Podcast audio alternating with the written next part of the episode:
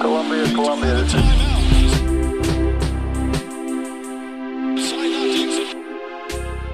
Houston, AOS,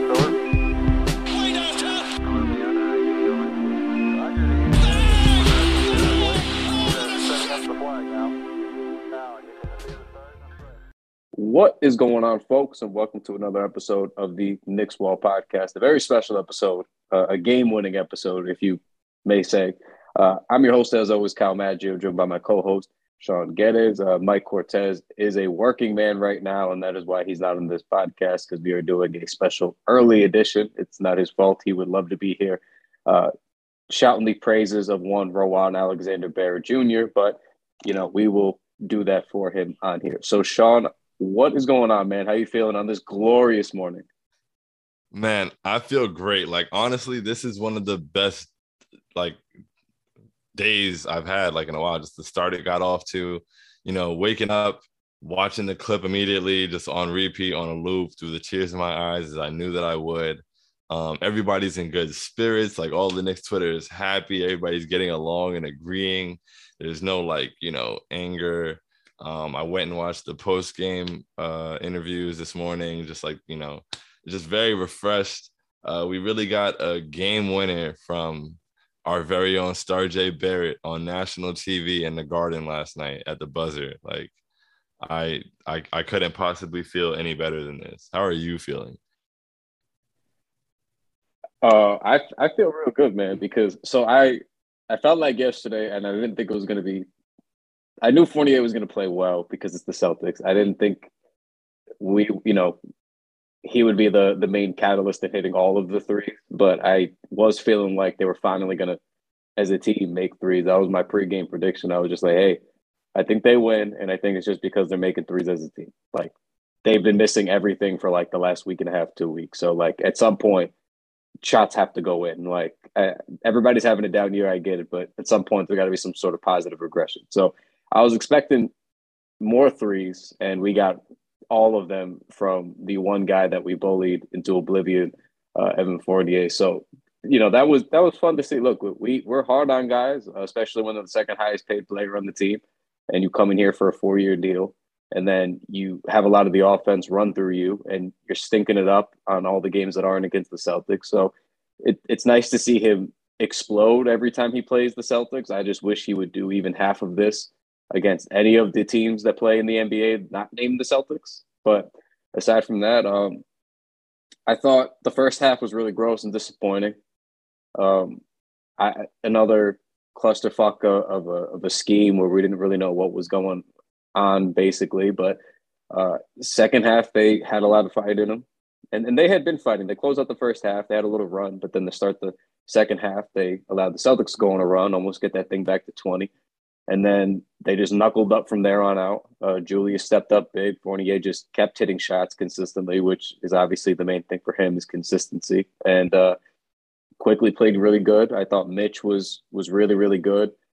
Um, the only thing that stunk throughout the game was Bob Williams having uh, RJ Barrett in jail. Uh, RJ just kept, for some reason, trying to throw up flat footed floaters and, and things right next to him. And it was really a, a disgusting display of, of awareness on RJ's attempt for a while. But going into the late third, into the fourth quarter, he seemed to adjust real well. Started passing a lot more, started hitting Fournier for a lot of the, the threes that he was drilling. Uh, so the playmaking chops were there. Uh, and then Randle just finally decided he was going to win the bully ball battle. Uh, he just took everything into the paint, got right to the rim. Didn't really matter who was on him Grant Williams, uh, Bob Williams, anybody. He was just taking it, head down, pump fake. I'm just going to power through because I'm Julius Randle. And, you know, I know fans get annoyed a little bit with the mid range thing um, and some of those attempts, but it's good to see Julius work inside out a little bit more. Um, you know, you want to see that because that's the whole reason that he's Julius is that he can beat you down low. He could also step out and beat you with the with the jumpers and things like that. So seeing him, all right, I don't got the jumper working in the first half. I'm just going to take it, you know, put my hard hat on, get inside the paint, make some shit happen, get some and ones. And I mean, he was fired up, man. He was fired up getting the and ones, getting those tough finishes. I mean, he, he was real excited. We'll, we'll talk more about the thumbs down and, and his post game reaction uh, in a bit, but I just thought that's what you wanted to see. And then I think the rest of the team just kind of kept feeding off of that on both ends of the floor. And it, it was just a, a spirited effort. And we haven't had many of those this season. And seeing them finally find, just find a way to get back into a game that they were really out of for most of it uh, was encouraging, especially for a team that needs to get back over 500, back over this hump and start playing some inspired winning basketball. So we've said it before, but hopefully this is the starting point of some cohesiveness because for a while, for most of these games this season, it's felt like they're playing with each other for the first time every game. And last night in that second half, especially about mid third quarter through the rest of the game, it looked like they were actually playing with the purpose, playing really together. And, you know, that's kind of the brand of basketball we got used to seeing in the second half of last season. So I'm hoping, praying that this is the start of something finally. Yeah, no, like you sums it all up very well. And I just we have to be very loud about it. Evan Fournier was fantastic last night. I mean, and you know, some yeah, it's only against the Celtics. All, all that, all that aside though, it's like we went into last night's game. I know in pregame prayers all over the timeline. All of us are really excited. This is a big game. This is a big point in the season. This back to back in itself is big. Um, you know, so that was an, a really big game on national TV back in the garden, trying to build some momentum. We needed something last night, and we didn't have a lot. And Evan Fournier kept us in that game. He kept us afloat. You know, we were down by 25, we were getting killed. We couldn't score. RJ couldn't get anything to go. He was getting a shot thrown around by Rob, uh, Robert Williams. Julius didn't really have it going that early, then picked it up a little bit, but Evan really carried us. And, you know, even if only for that one, I mean, hopefully he does it again on Saturday since it's the Celtics again and then hopefully at some point, you know, I would hope after that pride kicks in. You know, like uh, they were doing his post game interview on the court last night, and the last thing she said to him was, um, "If only you could play the Celtics every game, right? Like you shouldn't want people to say that to you, like as a professional basketball player, as a, especially considering we don't play them anymore after tomorrow. So like you shouldn't want that to be a narrative. You shouldn't want that to be a thing. Like hopefully he can start to not no, it won't be 40 points every night, but you know, Let's go out there and be a, just be a consistent guy for the offense. Be someone we can depend on, and play like you care. Like I'm telling you, he was getting switched on to Tatum, and no, he didn't lock him down, but like he held his own. And I feel like we gave that switch up way too easily. Honestly, I was like, okay, we can't keep letting them get that switch with a rub screen. But I mean, he didn't get torched. So it's like if you can hold your own on Tatum in the fourth quarter in crunch time, you should be able to guard anybody on the Detroit Pistons in the second quarter. Like, I'm sorry, we shouldn't have to deal with certain things. There shouldn't be certain issues. He grabbed eight boards last night. In the previous 93 minutes he played before that, he had five rebounds. He's averaging like under three rebounds this season. Like, do those things more often. Just not know you're not going to drop 40 every night, but play like you care on a nightly basis. And I like I really have no agenda against Evan Fournier. I don't. I know you don't. We don't care. You don't believe he's a good basketball player, but you even you apologized early this season. People if may forget play, about if it. Play, if you're playing well, that's all that I want. Everybody forgets that. Everybody acts like I have a permanent agenda, even with the Frank shit. I don't have permanent agendas. If you just keep stinking it up, I have. I we run the Knicks wall. We have a podcast. We have a show. We have to talk about when guys don't play well. You've gotten up here and talked about when Julius isn't playing well. We've gotten up here. We talked about when RJ isn't playing well. We've gotten up here and talked about when Obi or Quickley or any of these guys don't play well. This is our job. We show up there and we talk about what we're seeing on the screen. It does. It brings me no joy to get up here and talk about any Knick stinking it up. Last year, remember when everybody was playing well except for Alfred, right? I didn't even want to talk about Alfred because I was like, look, bro, we're winning games. Everything's going good. I just want to focus on the good shit right now because there's so much of it. Even to start this season, I was downplaying it because I was like, bro, like I still want to believe that, you know, part of that identity from last season is here. We have no, I don't wish guys to do bad. You don't wish guys to do bad. But if you are only doing bad, and like, for example, we mentioned about only playing the Celtics, he's averaging 35 points on 55.6% shooting with almost seven made threes against the Celtics. Okay. Just like, like sliders all the way up, disgusting numbers that you can't even, like, he had 41 last night. Like, you know what I mean? Like, that's, it's extreme because then in the games that 35 games he hasn't played the Celtics, right? All the other teams in the NBA. And remind you, remember, he has 15 out of 39 games now where he scored in single digits. So in these all, all these other games against the Celtics, uh, not against the Celtics, 11.6 points. He's shooting 40% from the field with two made threes. It's not going to get it done. It's not going to get it done. We're not saying you even got to average 17, 18 like last year, but like you should be averaging a pretty decent 15, making your threes. Like we know the defense stinks. He played better in the second half last uh, last night because in the first half, a bunch of open threes he allowed. He was still getting dog walked to the rim. Guys were walking right past him. Mitch saved him a couple of times, but he wasn't playing great in the first half. But I didn't care because he was hitting all of his shots, and that's what all I could really expect out of him. I don't expect the defense. But yes, when he tightened up in the second half, it shows you like, oh, you can do some of that stuff if you're just actually giving the right effort. Like if you're giving the right effort all game, then we're not going to have any problems. You're going to get toasted sometimes. You're going to get burned sometimes, especially him. He's slow as shit. But if you're giving the right effort, you will play a little bit better. Like, and that's all that we want. Effort. This is a Thibs team. You, there's not a lot of like offensive schematics as we've seen. It, he he rides a lot of hot hands. Looks like what you got to do is just play well and at a high energy level, and then things typically will go a little bit better for you. And if you don't do that, there's not a real in-depth system, a real big flow on offense to help you. So, you know, you almost got to save yourself sometimes. This is what you signed up for. I don't feel bad about the whole oh, we're, we're not running 100% of the plays that make him effective. Well, yeah, because he's not the star of the show anymore like he was in Orlando. This is the same shit like in Boston. They weren't running a, a thousand things for him to get right. They're like, hey, man, this is Tatum and Brown's team. Sit in the fucking corner, sit off to the side, and make your shots when you get the ball. That's your job now. You're a role player.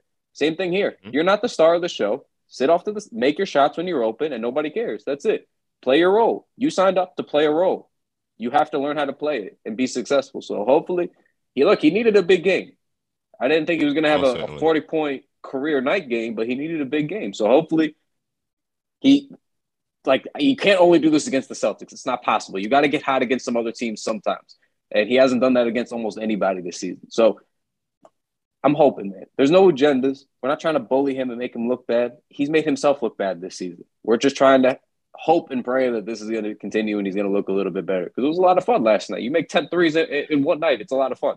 We're, we're not going to shit on him for that. I mean, it's, a, it's an amazing feat what he had last night. Amazing. He was phenomenal. And it was, you know, I'm typing out uh, Evan with the three for the E. It feels good. Like I, I would like to do that more often. I don't have, you know, so um, yeah. But Evan Julius was really really good. Um, and he was really aggressive. And every time I see something like that, I just hope that it that they see it too. Like the complexion of the game changed when Julius started attacking that way. And it wasn't anything he couldn't have been doing the whole night, you know, like and he makes it like you know he gets his mid range. Um, you know when he's able to get into the paint like that, now you're you, the closeouts won't be as aggressive. Like you know he's creating space, he's making the defense converge. It just has such an impact on the game. He was he was bowling like he bowled over Grant Williams and knocked him into Robert Williams and took the two of them out while he was going up. That was beautiful. He got down low and got the like the reverse layup and one. You know, um, and that that energy and that physicality was huge for us and he's capable of being that player every night. And that's so you know in, in the same not not to the same degree with evan like but it, we see what evan can do more often. But with julius with those th- there's nothing that julius did in that stretch where he was taking a game over that he can't do every night. Against really any robert williams is one of the better paint protect he had like seven blocks last night. So if we can get physical and go to the basket against him who can't we get physical and go to the basket against? Like, let's do that more often. Attack, attack, be in attack mode, and let the rest of the game figure itself out around that. And I feel like sometimes with Julius, uh, you know, he tries to figure out the rest of the game around being, I mean, he tries to figure out being in attack mode around the rest of the game rather than the opposite way around. Like attack and everything else will fall into place. It'll open up other things. You'll be more in rhythm. You'll be fired up. The crowd's involved. And that attacking nature he had offensively just leads to him having more energy and effort defensively as well. Like we we need that. We need that defense that we play in the second half. We need the intensity we play with in the second half, but we need to play with it for 48 minutes and we need to play with it on a nightly basis. Of course, you're to have a couple games where you come out a little sluggish or a little slow, but that shouldn't be the norm. It wasn't the norm last year. Like last year, if we had a game we came out sluggish or slow, we weren't even that upset because it was like, all right, that's that's one sluggish or slow game out of like you know ten games. Like we just we're, we're coming out hard every night. Like guys are giving everything they got. Tonight we just didn't have it. We have way too many tonight. We just didn't have it games. We can't keep having tonight. We just didn't have it games. We don't have time for that anymore. So you know, I really hope that guys really paid attention to that last night, and I hope that it inspired them because yeah, we came back from 25 down, national television in the Garden against a division rival. Like, um, it's the biggest comeback since what the, the Minnesota uh, Milwaukee comeback, the 26 point comeback that gets referenced every time a comeback comes up. I was looking back on the timeline. I don't see the timeline as much when I'm tweeting the games because I'm like just super locked right. in. But you know, I was seeing a bunch of people saying, you know, oh, another fake comeback. Like we have plenty of fake comebacks, and we got a real one yesterday, ended by a game-winning buzzer beater on TNT. Like, let's let this moment really spark something, and you know, and that, like let's let's keep the positivity going as well. Like, I don't know, I just feel like people are, you know, d- d- people were in the mentions while I was tweeting the game last night, like, oh, Julius is the worst, blah blah blah, trade him, and I'm just like, bro, like, I don't know, so, I don't think that. so, so on that note, okay, so on that note, I was gonna wait a little bit more for the Julius segment, but we got to talk about. So he he did a thumbs down yesterday, and then during the game uh, after one of the buckets, right, and it was to the Garden crowd, and he said something to them, and then uh, in post game when he got asked what he said, uh, for and before I even say it, everybody want loves loves right. Everybody claims they love when fans uh, when players are honest. Oh man, you know I'm tired of these guys giving us the same answers and bullshitting us. You know we want transparent players. We want transparent answers. We want honest answers. And then you get an honest answer last night. Remember, this is big bad t- tough New York, right? All the, the tough fans, toughest fans, right? The toughest area. You know, you got to you got to be tough to play New York. Uh, we we are like the fling poo fluid guys. Anytime we got a star player, this goes back to Patrick Ewing, Carmelo Anthony. Anytime we got a star player and one thing goes wrong, small little bit of uh, the adversity, suddenly we're, we're at like you just said, a guy misses a free throw and an otherwise great night, and all of a sudden, oh my god, trade this guy. This guy stinks. I can't. But this has been every night with him you know, we nobody says anything when he has the good good games. He hasn't been bad every game this season. It's been more like he has a really good game, then he has a, a mad game. He, he just really came off of 30 and 16, and they're saying trade him today. It's crazy. It's crazy. But this goes back, you know. So my point is, when he got asked about it in the press conference about the thumbs down, what he said, he said, "I told him to shut the fuck up." Yeah, yeah. I mean, you just had a really good game. You had maybe a tough first half, and then you played a, a phenomenal game the rest of the way. I mean, yeah, if if you know, my big thing with the Julius stuff this year is, and I know you spoke to this a little bit more in your post game shows and things like that, but it's fine to critique, but there's like a level of hatred that some guys get that's just like way too extreme. You know, if you read some of the comments on Instagram to his post, uh, or anytime the Knicks post something about him recently, it's a lot of nasty stuff, and it's not just basketball stuff. It's a lot of he's lazy, he's a bum, he's this, you know, p- things get said about his family. It's like, I, I don't know why. It's gross. Yeah, I don't know why things get too far and then people act like there's no human element to this. Like these guys are just robots. They don't see this stuff. They do see this stuff. And if they're playing really well and you've been excessively mean, they're to have something to say. It's that simple. And if you if you're a real New Yorker, if you're a real tough guy, everybody loves loves to tout that until it's time to be tough. Then you don't really bat an eye when Julius tells you to shut the fuck up. That's a normal response that you should be hearing in the city every single day that you live there. You should be here. That's a normal conversation. Someone tells you shut the fuck up. All right, well, fuck off, and then you just move on. You ch- you change. That's it. Like that. That's a that's a normal convo. And, and then what? All of a sudden, we're gonna act like boomers. he said, "Shut the fuck up." Oh my god, I've never.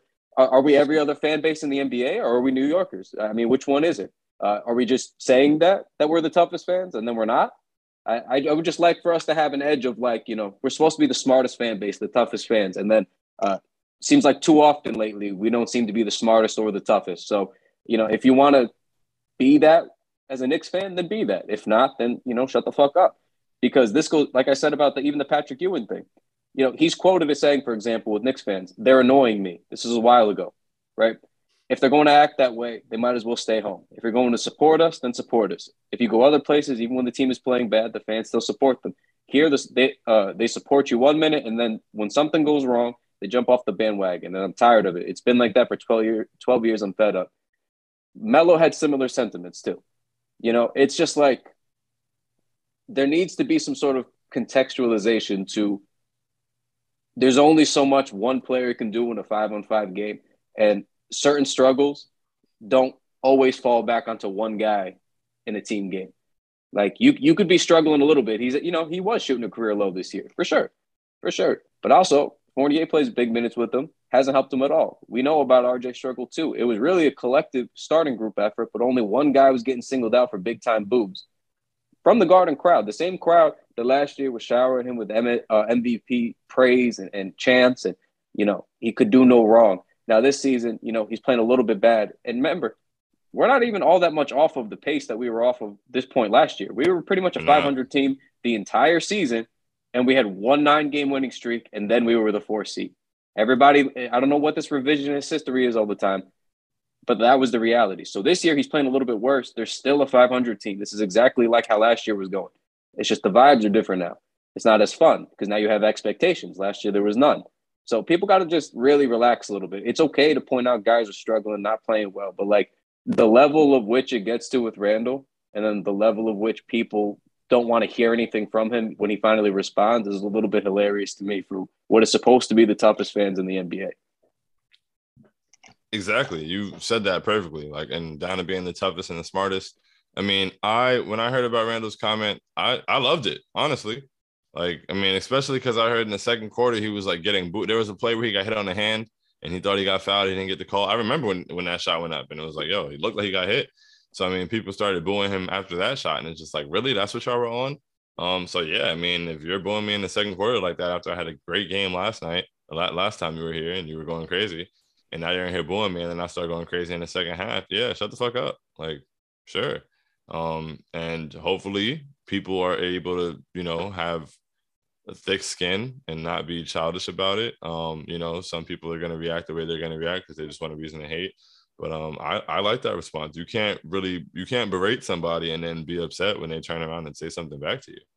Like you've you've been saying a lot, a, a, excessively. Like I said, they've been killing Julius. Like and you know, like I, I myself have been calling him out when necessary and holding him accountable for things, but they've been really overdoing it. So I mean, yeah, if he told you to shut the, yeah, go for it. I just hope that you know that energy doesn't stick around. I hope that you know people respond well and you know, understand and really look at themselves like, yeah, okay, we were talking crazy. Like, and maybe, you know, I mean, and it won't happen overnight, but hopefully we can go into the smarter fan base part and like really be consistent supporters or just, you know, be more understanding. But yeah, these guys are people. So yeah, you're in his Instagram comments, like talking about it. Like, that's insane based on like what what's happening on the court. Like there's there's nothing that Julius could be doing on the court that could cause me to talk about his family. I can't even imagine it. So it's just like, you know, people really have to cut that out and, um, you know, stop representing such a large part of the fan base. Like I really, I said it after, you know, during the part we were losing after the OKC game, I was like, you know, I really hate sharing the fan base with some of y'all. And, you know, not you guys who listen to TKW because they're intelligent people, clearly, but like, you know, just some people really make, they, they make the rest of us look bad. And I don't want that to be a thing. I don't want it to be a back and forth. It's like this shouldn't be a brewing battle now between Julius and the fans. Like, let's all just get on the same page. It's a very important part in the season. They need all the support they can get from us. They need all the energy they can get from us. And you know, they can like let's get let's give out positive to them and hope we get it back. Like, you know, let's get like I, I love when we were all, you know, I love the support we gave him. I love the love we gave him last year. I love like everything was beautiful. It was a beautiful matrimony between Julius and New York and the team in New York. So the, the fact that it's reached the point where he's putting thumbs down, telling us to shut the F up, says a lot about what the fans have done. So, I mean, how do you think he feels? Julius didn't ever do that during season one, and he was getting killed. All of us, literally everybody was killing Julius. And he never lashed out or said anything. So it's like, I mean, for him to be at this point, imagine how he feels. So I mean, yeah, people, but people don't consider that because, like you said, they don't consider the fact that these people are human, and people are fake tough, and they like to throw rocks and hide their heads. Especially too, you know, he just extended here long term. You know, that doesn't even kick in until next year. I mean, we got five more years with Julius, right? And people are forgetting that. Like that, the extension starts next year, and you gotta you gotta remember that too in the full context, is he's going to be here a while, hopefully, and we're talking about a 40 game period where he's playing kind of at least, I mean, I wouldn't say his worst ball. I would say in, in totality, 2019 was worse for the Fizdale part because once he got under Mike Miller, he actually was playing extremely well. But I think the Fizdale part was probably the worst New York part of his career. But this is more just he wasn't shooting the ball well. And and I think in terms of like the extreme stuff, it's not just always like the comments. For example, you mentioned against Indy, he had, you know, the 30 point game, real big game, right? Ton of rebounds. And I see a thread on Twitter talking about despite the remember he had 13 potential assists in that game too. He he only finished with four. He had 13 potential assists because nobody's hitting jumpers, right? And then I see a, a little thread on Twitter about questioning his decision making, and I was a little bit confused. He had zero turnovers in that game. He had zero turnovers last night, and you're talking about a couple of them were clips about like pretty much end of shot clock possessions, right? And, and it's nitpicking. So are, are, we watching the game in, in the context of a full game and, and a game played well, or are we watching to wait for a couple of small moments we don't like so we can go, yeah, confirmation bias. There it is again. He's stinking it up.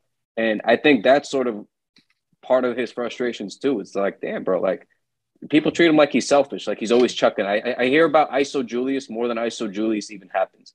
You know, taking if right. he takes a mid range jumper, immediately it's ISO Julius. Doesn't matter if he was dribbling for for five seconds. Doesn't matter if he's dribbling once and, and then takes the jumper. Mid range equals ISO Julius. Oh my God, disgusting basketball. Get this guy off the team.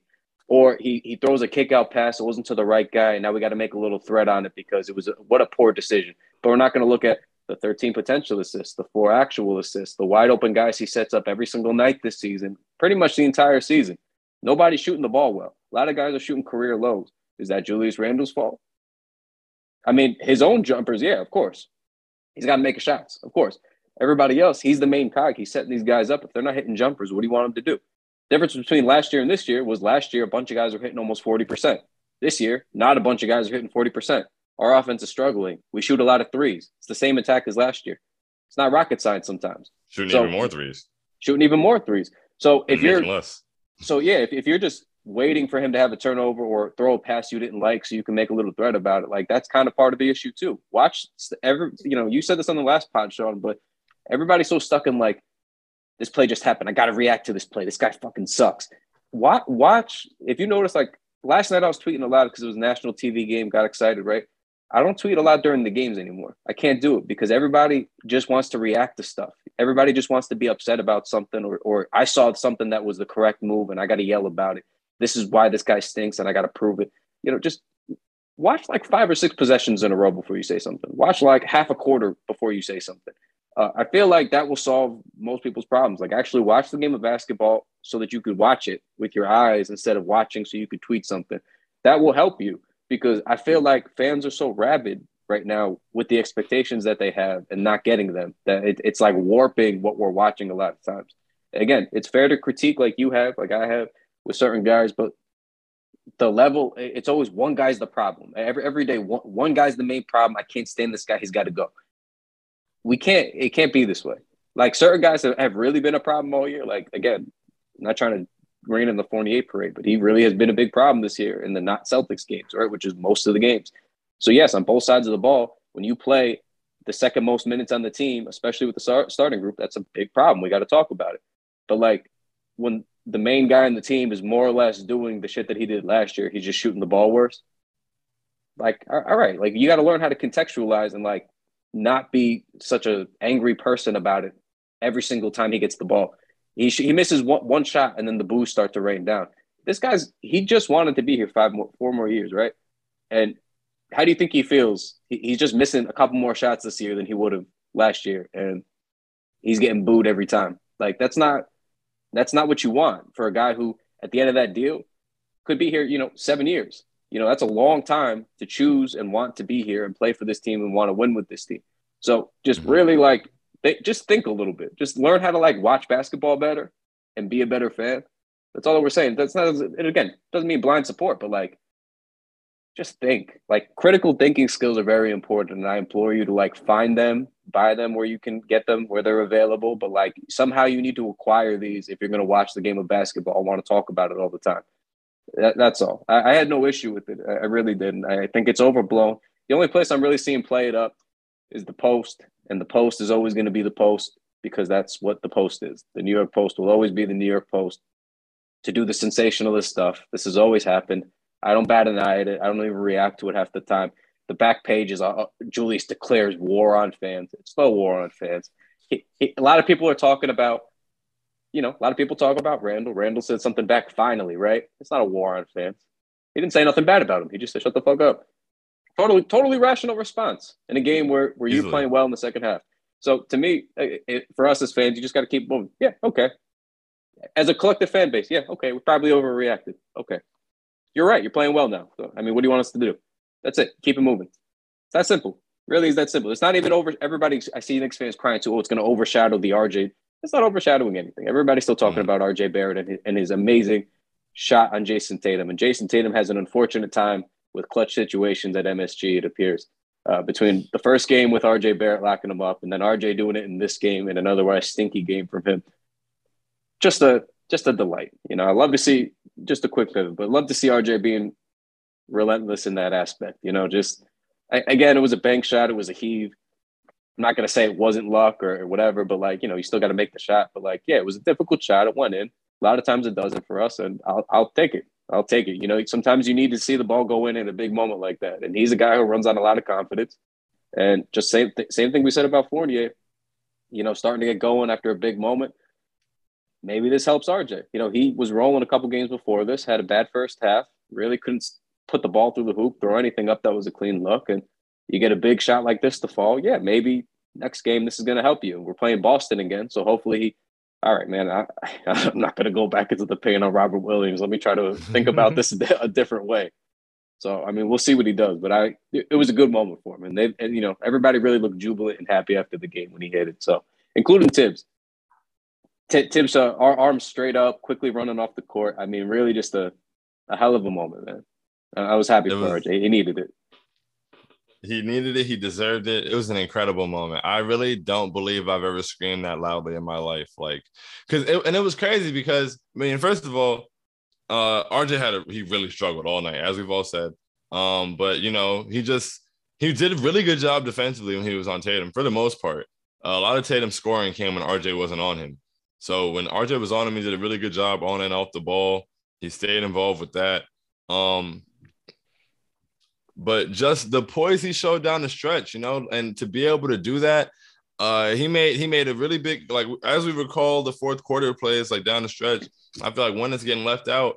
He made the drive. Uh, he attacked the basket and drew the defense and kicked it out to Fournier for one of the threes the Fournier hit, and it was a really big three. And then he got the lob to Mitch. Then he saved the ball and went baseline and got the kick out to Quick. That was those are three huge assists down the stretch of the game. Then he had to play where he pulled out Robert Williams, attacked the basket, got to the line. Uh, only one of the free throws, but got to the line, made it, got us a point. Um, you know, and that's just big that he's able to come come up big like that on an off night. And you know, shout out to Tibbs for drawing that play up for him. Excuse me, and for trusting him at that moment, for having the creativity not to go to the guy everyone was going to expect him to. Because honestly, like I, I, as they walked out of the huddle, I saw RJ kind of hanging back with Tibbs, and they were talking, and I was like, oh, okay, RJ's the trigger man. Like he's going to be inbounding. Um, you know, so hopefully he makes a good decision. He'll probably try to probably be Julius setting the screen for Fournier, and then we'll make a decision on which one is open and try to get it to him. And then I saw Alec Burks inbounding, and I was like, oh wait, this is a play for RJ. And you know, with the way it happened, and he came to the ball, Tatum was there. He's falling out of bounds, and just for for whatever I have no idea why, but for whatever reason, as it left his hand, I felt like it was good. And I was just looking at it like, yo, that might, and then it dropped, and I really lost my mind. Like I think I'm still recovering from how I was screaming. I didn't, I, I, I walked around my room feverishly for like 35 minutes. Uh, I felt like I was gonna bounce off the walls. Like we did the post game space. After that, I was like, yo, I'm so charged up. Like I still feel like. So then we did post game prosperity afterward, and we're here talking about it now. It was just a great moment, man. Like a game winner national TV against like we're gonna remember that forever. Like as they say that you know it was the first one since uh 2012, the J.R. Smith against the Suns. I remember that. I remember when J.R. Smith hit two game winners from essentially the same spot against the Bobcats and the Suns. You know, now this is RJ's first game winner. Like I, we're gonna remember. I still remember his uh, bank over PJ Tucker. Like uh, all that matters. All that counts. That was a huge night. And even like you said, for his confidence, I feel like it's to do a lot for his confidence. Even on an off night, he's able to come up big like that. You know, that's clutch time, big time players make big time plays. I mean, I've got game winners from like fifth grade, middle school, high school that made me make me feel like a better person as a 27 year old when I think about him right now. So I can only imagine like what that's going to do for him, you know, going forward this season and you know getting getting into a rhythm and you know even a game you know, he's he was playing pretty well before COVID. He came back from COVID, struggled a little bit, started playing well again. and even an off night now can be part of his positive momentum, and that's great. Like you know, it was, it was, a rough night all night, and he closed it out really well. And this is one of the best nights of his career, I'm sure. And it adds to the positive momentum, and hopefully he gets further into a rhythm. The confidence gets even higher, and he bounces back and shoots well from the floor on Saturday. I'm looking forward to it.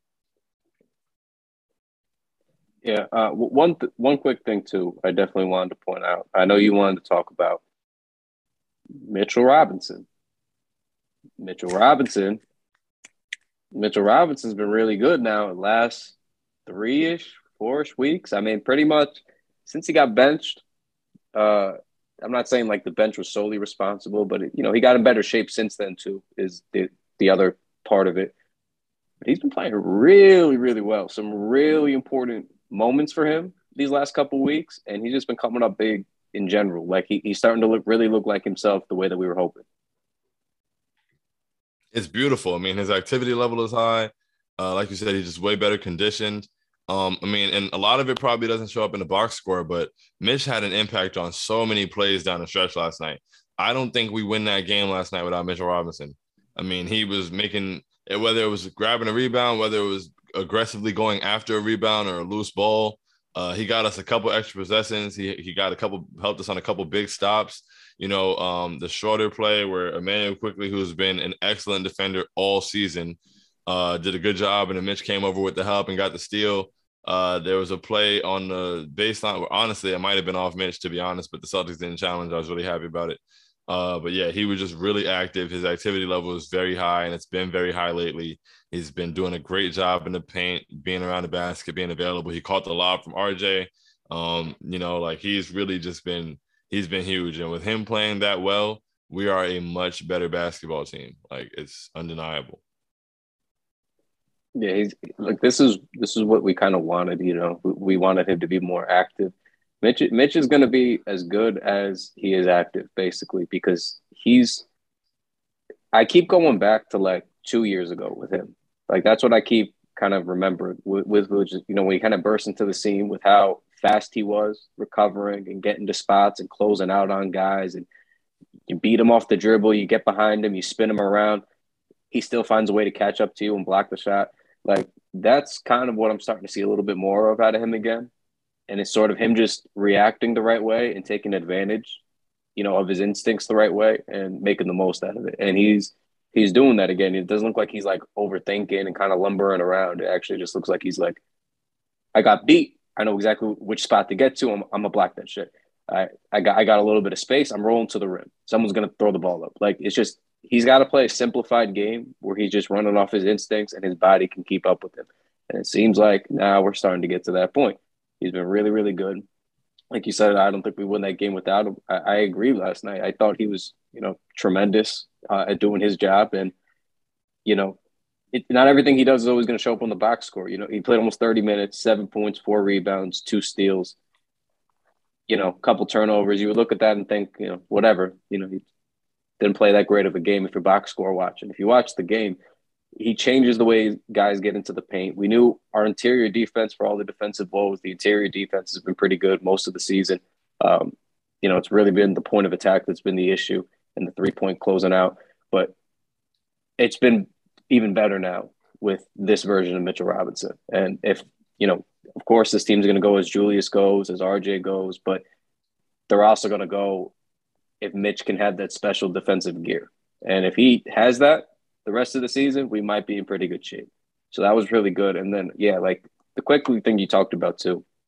I don't want to, we have too many, it feels like too many conversations about who should start, who, what, who's got to flip into the starting lineup. And it feels a little bit tiring at times, but the Quickley point guard debate is never ending. And I just feel like Burks is best off of the bench. And for all this talk about Quickley being best off of the bench, and I really, Alec Burks has done a tremendous job this season. But for all the talk about, you know, Quickley being great off the bench and Quickley can only play with Derrick Rose and Quickley is not a point guard. I think we kind of forget in the second half showed it yesterday. Like Julius and uh, RJ set up a lot of the offense. They found a lot of these guys that are open. They can handle the bulk of the playmaking. If really you're going to use them like you did in the Indy game, I'm not saying for the the combined 62 points they scored even, but for just the way that they had the ball in their hands, They're running meaningful actions off the pick and rolls, the spread PNRs. Uh, Julius doing his handoffs, his give and goes. They had they were finding guys wide open left and right, and they were even doing it again last night. And in that instance, you don't need. I mean, it's 2021. I can't believe how many times we got to repeat this, but you don't need you know pure point guard Immanuel Quickley to come out and dribble the air out of the ball and you know find all the direct assists, and that's not the game anymore. You know, you could be a scoring point guard and play off of those guys, and they've needed that since last season. They've needed a guy who could be a release valve. Fournier really hasn't been a good release valve for them. Uh, last year, Reggie wasn't a high volume enough release valve for them, a guy who could create enough. And yet, you still have the guy who could play a guard position, who can do those things, and he sits on the bench too often. I think it really is as simple as, you know, Quick should start at the one. I, I think it's that simple. And I think you could even leave Fournier. I wouldn't, but you could leave Fournier in the lineup. And it still makes more sense to have Quick and Fournier playing off of what Randle and RJ do. I think if those guys are really your, your options three and four in the starting group, and Mitch just kind of cleans up the mess, I think that is a more sensical and balanced, you know, balanced lineup. I think they it's a little bit getting too cute putting Burks in the starters because you want him to play make, but RJ could also play make. And then, you know, they're kind of hit or miss with their with their scoring some nights. And I think with Quick, it's just a more direct approach. He's kind of getting into the paint. He wants to score. He's going to pull up those threes.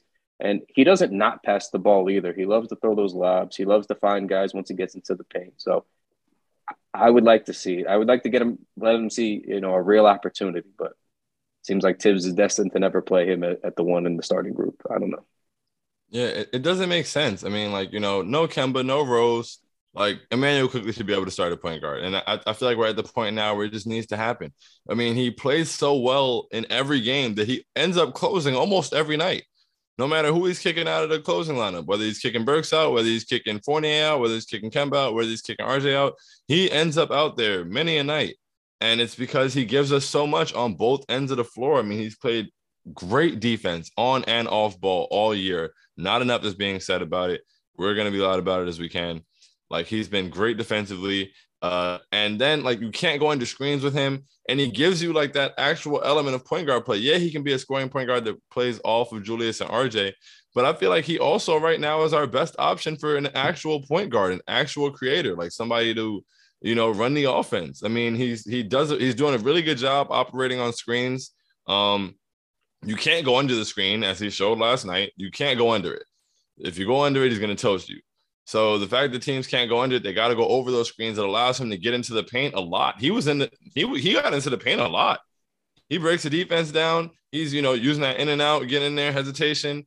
Um, you know, he, sometimes he break gets in there in circles, but even getting into the paint and circling, kicking it out somewhere is really good. As in like that, you want that. Like some people were like, oh, he's just making so like no that that they the same things that Steve Nash was praised for, they're mad at Immanuel Quickley for.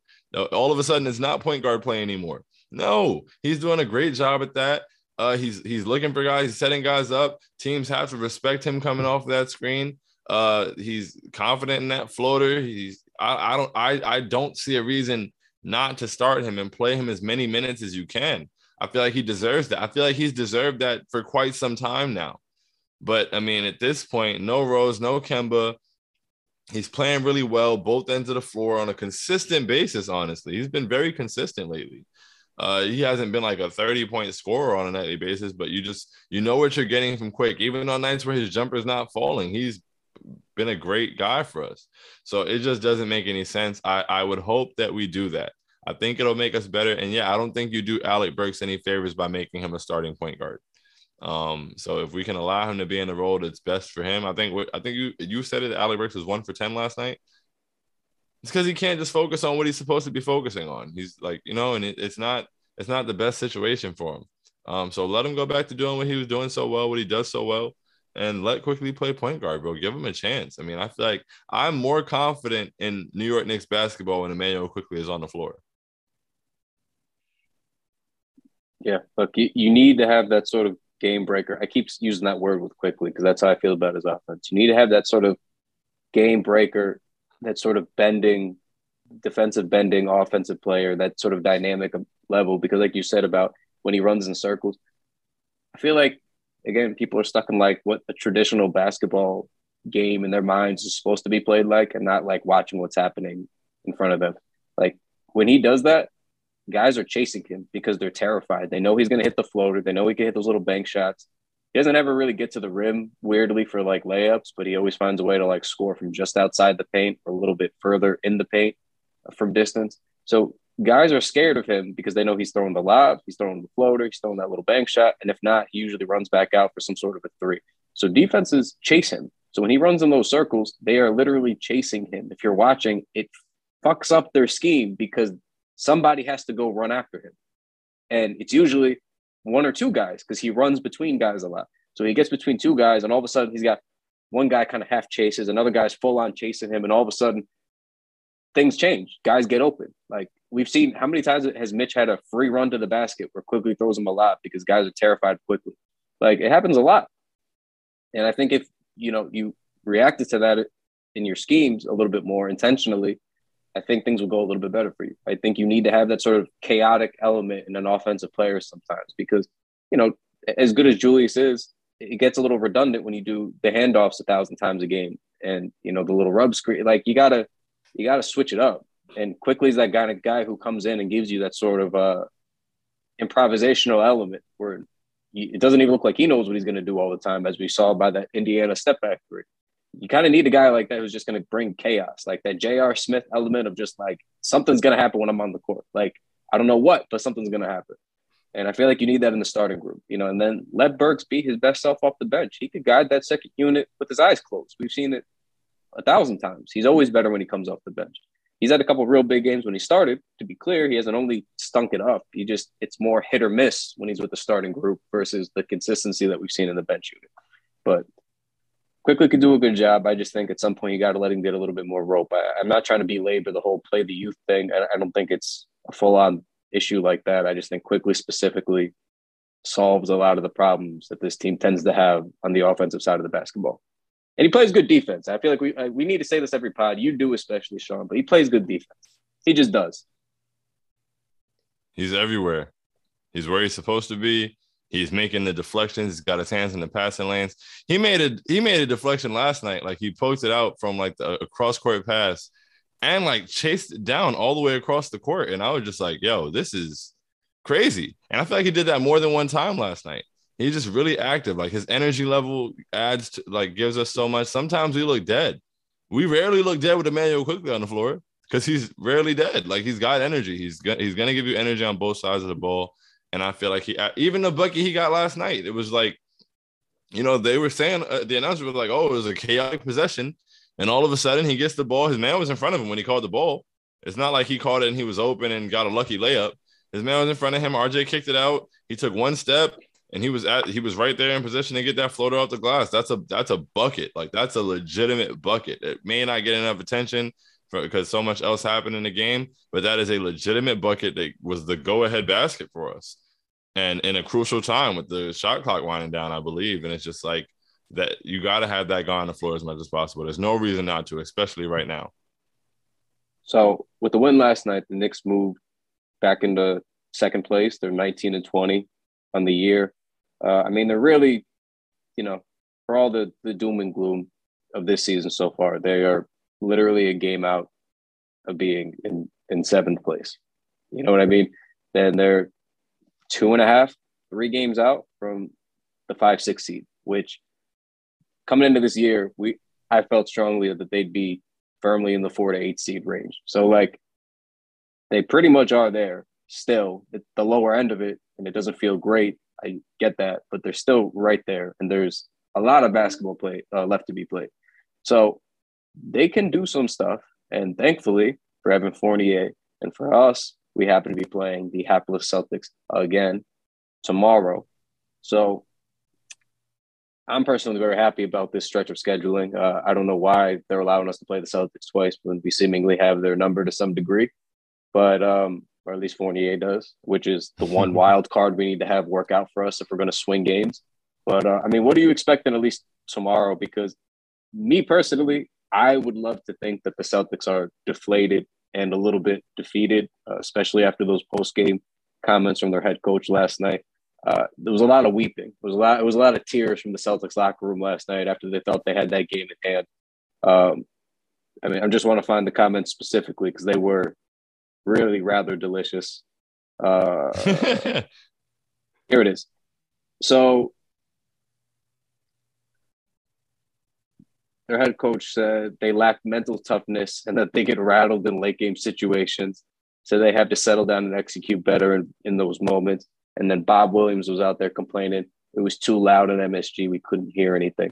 Uh, I would like to think that if professionals are complaining about this stuff, that they're going to be, you don't got a lot of time to recover, buddy. You're just getting right back to it on Saturday and you got to play the same team. And for some reason, Fournier strikes fear into their hearts. So I would like to think we got the right where we want. Personally, I would like to, I would like to think that as well. I mean, it's gonna take. I mean, in their game coming into this one, I tweeted after I saw Jaylen Brown get the steal and go miss the layup, and they missed the tip in and lost the game. I was like, wow, I really love to see the Celtics fail.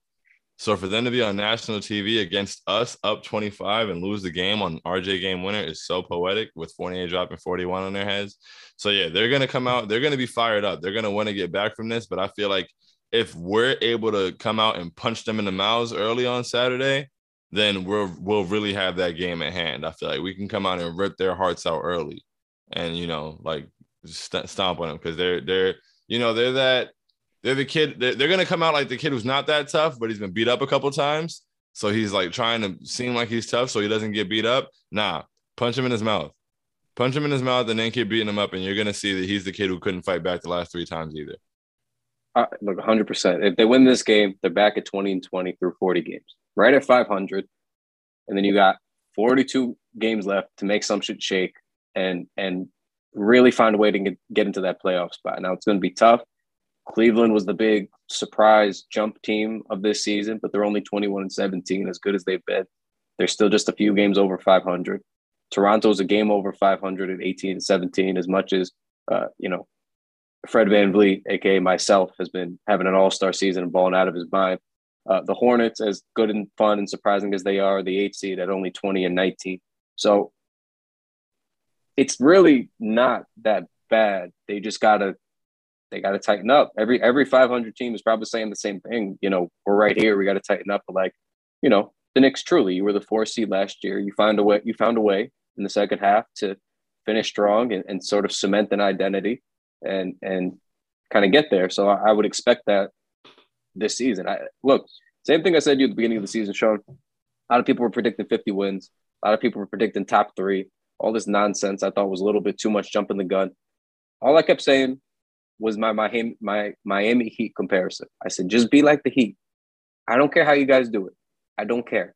Just get to the playoffs year after year right now. You start stringing together playoff appearances. I can live with that in the in the short term, in the beginning term.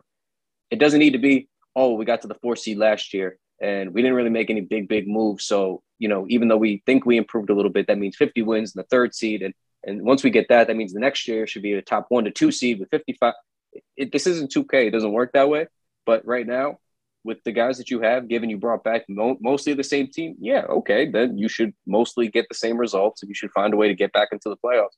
If you don't get back into the playoffs, to me, that's that's embarrassing. But you should find a way to get there. It could be the eight seed right now. It could be the seven seed. If you find a way to get back in two years in a row, that's a big deal. Like no matter what, it could be another first round exit. No, nobody wants to hear that, including me. But you just got to find a way to get there. So there's time to do that. It's not doom and gloom. You're almost 500. Hopefully, you get back there tomorrow. But like, just get back to the playoffs. Like, really, that's all you got to do because that's how things work out for the Heat. They never have assets. They never have.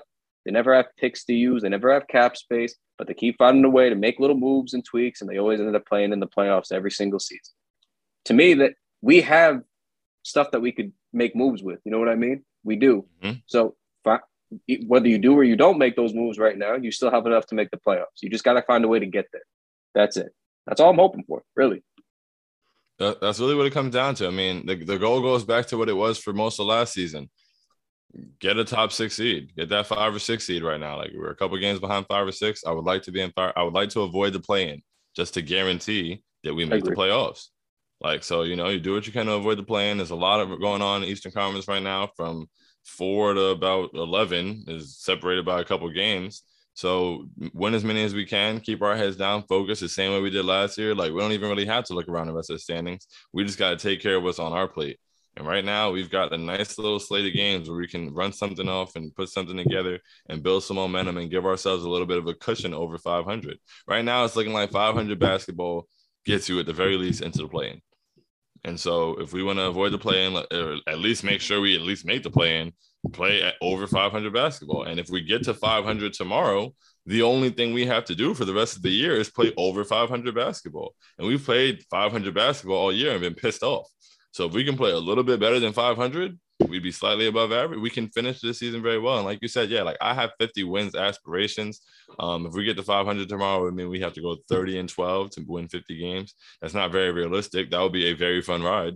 Um, but it's not very realistic. But yeah, at the end of the day, get back into the playoffs. Get back into the playoffs. Give you give yourselves a shot. Give yourselves a shot. Um, I don't fear too many teams in the Eastern Conference, especially if we round things out and they're playing the basketball we're capable of playing. Like the team we are when by the time playoff time gets here is hopefully a better version of the team we can be. Um, so uh, I, I, don't fear. I mean, I, I, would rather not play the Nets, but I don't fear them. But I'd rather avoid them. Uh, I'd rather avoid the Bucks, but I also don't fear them. And I have absolutely no fear of Chicago. Like I would love, I would, I would, I want all the smoke with in a seven game series. That you, you you've been doing this with Chicago all year. I don't, I truly don't get it. This is the only thing I think you and I have disagreed on this entire. I'm not even trying to have the big old debate, but like they stri- they strike a little bit of fear into my heart for being honest, because those those two guys, DeRozan, uh, Lonzo, and uh, LaVine, obviously, like they torch guys at the point of attack with a variety of moves or just their speed, and we have no point of attack and I would prefer to not have to deal with those guys. They they do. I'm not, you know, of all the teams, because even with Brooklyn, I agree with you because we played Brooklyn really well last year and this year with Kyrie, without Kyrie. We always seem to play them really, really well. We match up really well. Randle seems to play really well against them. They have a difficult time with him. You know, we haven't won every game per se, but they've been pretty exciting close games, which is all you can really ask for. You want to play those guys real well, given the talent level. But of all it's been the, the same for Chicago though. That's how I feel. The first game we beat them, you, we had a, you right. we had a sizable lead, and then we ended up winning by one. The second game we lost in a close one in Chicago, and that I feel like we were kind and we everybody was off that game. It was like, what can we do? And then the third game in in New York, we we were destroyed by the refs all game. That was that game where Taj Gibson got ejected like 15 seconds into the game off the two bad double screen uh yeah offensive screen calls. And you know, so we were getting robbed by the refs all game, and we played the pick and pop horribly the entire night and had a chance to win the game. Uh, that Derrick Rose three didn't didn't go in was soul crushing. Probably the only reason we lost that game. I mean, down the stretch, not, not saying it's his fault or anything like that, but like that was a very winnable game. So it's like the reason they don't. I mean, you're right. Like DeRozan, LaVine, those are two guys you don't really want to have to deal with in the playoffs, especially down the stretch. Uh, Vooch is not ideal because we seem to struggle with pick and pop bigs. But at the end of the day, like we haven't been anywhere near the best version of ourselves that we can be. And we've been able to compete with them very consistently. We've matched up with them pretty well. And remember, in that third game, we came really close. RJ didn't even play. And the two games where RJ did play, LaVine shot 30%. And then he killed us in that third game. So I don't, I'm not really afraid of Chicago at all. I mean, I'm not saying, oh, give me Chicago in the first round. Like, but uh, if I, I wouldn't be afraid, I'd be ready for that. So I, I want to leave everybody on this last note. Um, so we've won five of our last seven games, by the way. So the beginning of that with that little win streak was a little bit ugly. It was a very ugly win streak, but as I often say, a win is a win is a win is a win. It counts. So five of the last seven, and I, I just want to brief rundown because you know you mentioned the the softer schedule coming up. We play Boston again tomorrow. We know, fuck Boston. That's that's a W as far as I'm concerned. In my brain at this moment in time, I'm going to finally give myself the ability to be a little bit confident, at least for today. But then they play the Spurs at home. They play Dallas at home, two teams that aren't really playing all that well this season, all things considered. Um, and also, Julius just owns the Mavericks franchise. Every each guy in this team seems to own a particular franchise. RJ the Pacers, Fournier the Celtics, the Mavericks definitely belong to Julius Randle. But um, you know, we play the Hawks again. We've beaten the Hawks twice this year. Um, once without Trae, once with Trae in Atlanta. We're going back to Atlanta. I, I I'm not saying it's an easy game, but it's a winnable game for sure. You play Charlotte after that at home. You play Minnesota at home. You play the Pelicans at home. You play the Clippers, who right now don't have Paul George or Kawhi. And you're playing them at the Garden. and then you close the month out at Cleveland, at Miami, at Milwaukee, and then the last game of the month is in New York against the Kings. How do you feel about this month? Because I think this is like they got to take advantage of the rest of this month. They have to. This month is food. This month is food, and that's why that three game win streak is painful. Like as painful as some of them were to watch, it matters. It counts. All win is a win, like you said. We won five of our last seven, regardless of how. Think about it. We've those two that we lost were horrible. It felt terrible. It was like, oh my goodness. But we've won five of our last seven. Most of our guys have already got COVID. So we're in pretty good shape. And in terms of that, we should be able to build some consistency now, gel together. We've got a friendly part of the schedule. I mean, by the end of January, we should be no less than three games over 500. And I feel like that's very realistic. That's not a whole lot to ask for. We should be no less than three games over 500 by the end of January. And like we said, 500 gets you into the play in at the very least. I feel like three games over 500 has you in about the fifth or sixth slot by the, by the way things are looking right now. We could uh, like, but I don't even want to worry about what seed we are. I just want to worry about what our record is. But I feel like by the end of January, by those games you just said, in my optimistic mind, this is more three games over 500. I think we can run off a few right now. But let's you know I'm, I'm going to temper my expectations. I think three games over 500 should be the goal by the end of january. I, I it's my thoughts exactly Shaun. My thoughts exactly. I'm not expecting you know with some wild 10 game win streak here but you're going to lose some of these games for sure. You've been a 500 team this year for sure. You're going to lose uh, you know a decent amount of these right? But find a way to just win those extra couple that's it you got to find it's like you said there's been some real close games you know we lost the one nets game on a james johnson bucket right uh, I mean, disgusting, but it is what it is. You, you, know, the the Derrick Rose three, they didn't fall. Like a couple shots go in, and the season feels even a little bit different, right? Even despite guys struggling for different reasons. So some of this, like last night, we finally got a, a, big three to drop in a clutch moment. Okay, well, find a way to keep winning in these clutch moments. Find a way to not go down twenty and just close out, and we probably be in pretty decent shape, uh, decent shape here. So two, three games over 500 for sure. You just got to find a way to close out with a winning record. You go into February with the winning record. You got two months left to go as you tighten up for the playoffs, and you're in a pretty prime position. Not to contend per se, but at least to just make the playoffs and hopefully avoid that goddamn play. I will know we deal with enough stress in our life. We do not need to deal with the New York Knicks at a play-in game. It may well happen given how the context of the season has gone, but under no circumstances does anybody want that situation at all. At all. So we're gonna leave you guys on that note, but uh, Appreciate you guys rocking with us, especially everybody who came to the spaces last night. We're going to be doing more of those post game the rest of the season. Um, obviously, everybody that always tunes in for Shaun's post game prosperities or pouting, but thankfully last night was prosperity.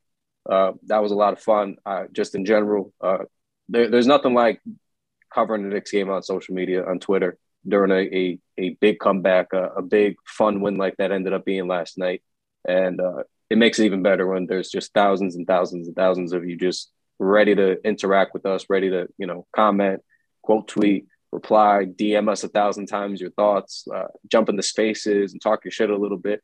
Uh, that's what we want. That's this community that we've built up, and we love that we get to share it with you guys, and you guys feel such a big part of it, and you know you are, and uh, just you know spaces. You know, hopped in spaces last night just reminded me of that, so I just wanted to you know drop on that note. You know, really we always love hearing what you guys got to say all the time. We, we love chopping it up with you guys all the time. Uh, but, you know, as much as we push back on some of the silly fandom that we see, uh, at least TKW faithful generally have been some of the smarter, more rational people. And that's why we exist. We feel like we try to give you the best objective takes that we can. And most of you guys that come in here kind of respect the conversations and respect the, the approach the same way. So we, we love chopping it up with you guys like that. And just keep following the Knicks Wall. Keep going to the Knickswall.com, you know, read and, you know, the writing staff put a lot of work, a lot of effort into those articles to get you every game. And uh, make sure, yeah, make sure you keep, you know, checking out the Knickswall.com. Make sure you keep reading those articles. You know, uh, feel like we're the best in the biz there. Uh, keep listening to this podcast. Give us a nice five star rating and review. Uh, we, you guys always tend to support the merch, which is great too. Uh, hopefully, you know, I know when uh, when I win it, it's a little bit harder for you guys to want to buy some stuff. That's of course, I understand. I, I would, I feel the same way. But you know, hopefully, we get some wins. We can start bringing a little bit more heat for you guys to to want to buy some stuff. But um, appreciate everybody once again supporting over the holidays. And a lot of you guys are buying shirts and things, and I appreciate your patience as we had some of those uh, work not workflow, but those shipping issues that plague seemingly a lot of the country. So I know you guys were asking about your orders and things like that. Hopefully, you guys got everything. And if you did not, for some reason, make sure you contact us, shoot us a DM. We'll get that right. We'll get that situated for you. So on that note, we will talk to you guys next time, hopefully on the other side of a Boston SmackDown once again. And uh, let's go Knicks. Let's go Knicks. Catch you guys later. Take it easy. Adios.